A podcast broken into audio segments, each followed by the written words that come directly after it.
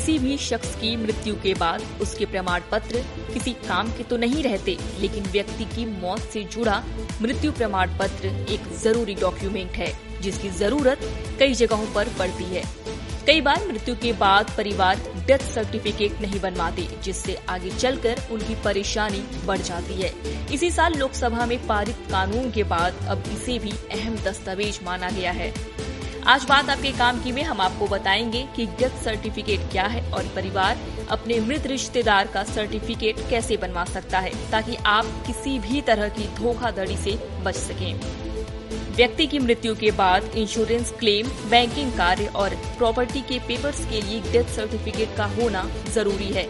ऐसे कई मामले भी सामने आए हैं जिसमें मृत व्यक्ति के नाम पर लोन लेकर फर्जीवाड़ा हुआ है। ऐसे में इस प्रमाण पत्र के जरिए धोखाधड़ी को रोका जा सकता है। इसके लिए संबंधित व्यक्ति के आधार से डेथ सर्टिफिकेट को लिंक कर दिया जाता है। इससे फर्जीवाड़ा रोकने में काफी मदद मिलती है। डेथ सर्टिफिकेट बनवाने के अपने नियम हैं। अगर मृत्यु किसी सरकारी या प्राइवेट अस्पताल, नर्सिंग होम या मेडिकल संस्थान में हुआ है तो इसकी जानकारी संस्थान को संबंधित रजिस्ट्रार को इक्कीस दिनों के अंदर देनी होती है। अगर मृत्यु घर पर हुआ है तो परिवार के मुखिया या फिर किसी और पारिवारिक सदस्य को इसकी जानकारी सब रजिस्ट्रार्स को इक्कीस दिनों के अंदर देनी होती है। इसका मतलब है कि डेथ सर्टिफिकेट को हर हाल में इक्कीस दिनों के अंदर ही बनवाना है। बता दें कि जहां पर मृत्यु की घटना हुई है उसी जगह पर इसका रजिस्ट्रेशन भी होता है।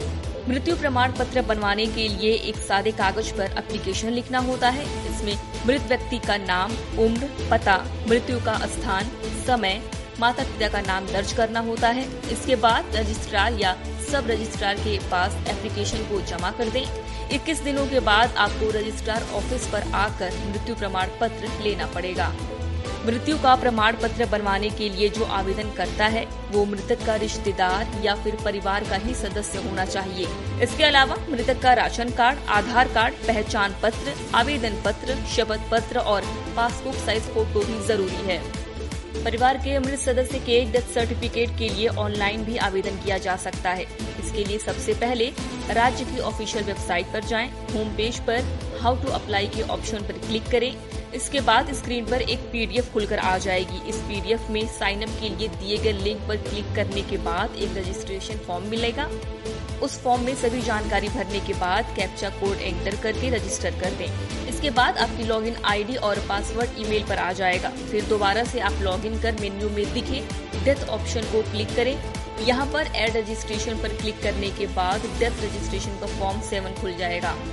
इस फॉर्म में मृत व्यक्ति से संबंधित सभी जानकारी भरकर सबमिट कर दें। इसके कुछ दिनों बाद मृत व्यक्ति का डेथ सर्टिफिकेट इसी साइट से डाउनलोड किया जा सकता है।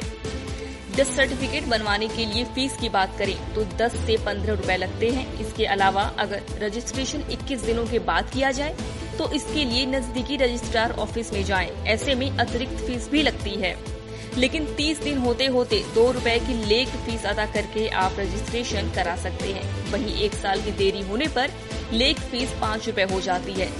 ऑनलाइन एप्लीकेशन लेट फाइल करने पर ये एप्लीकेशन लेट रजिस्ट्रेशन में डाल दिया जाता है।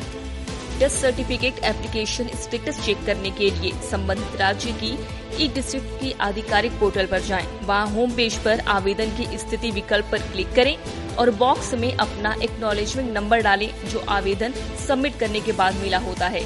इसके बाद चेक स्टेटस बटन पर क्लिक करने के बाद स्टेटस पता चल जाएगा।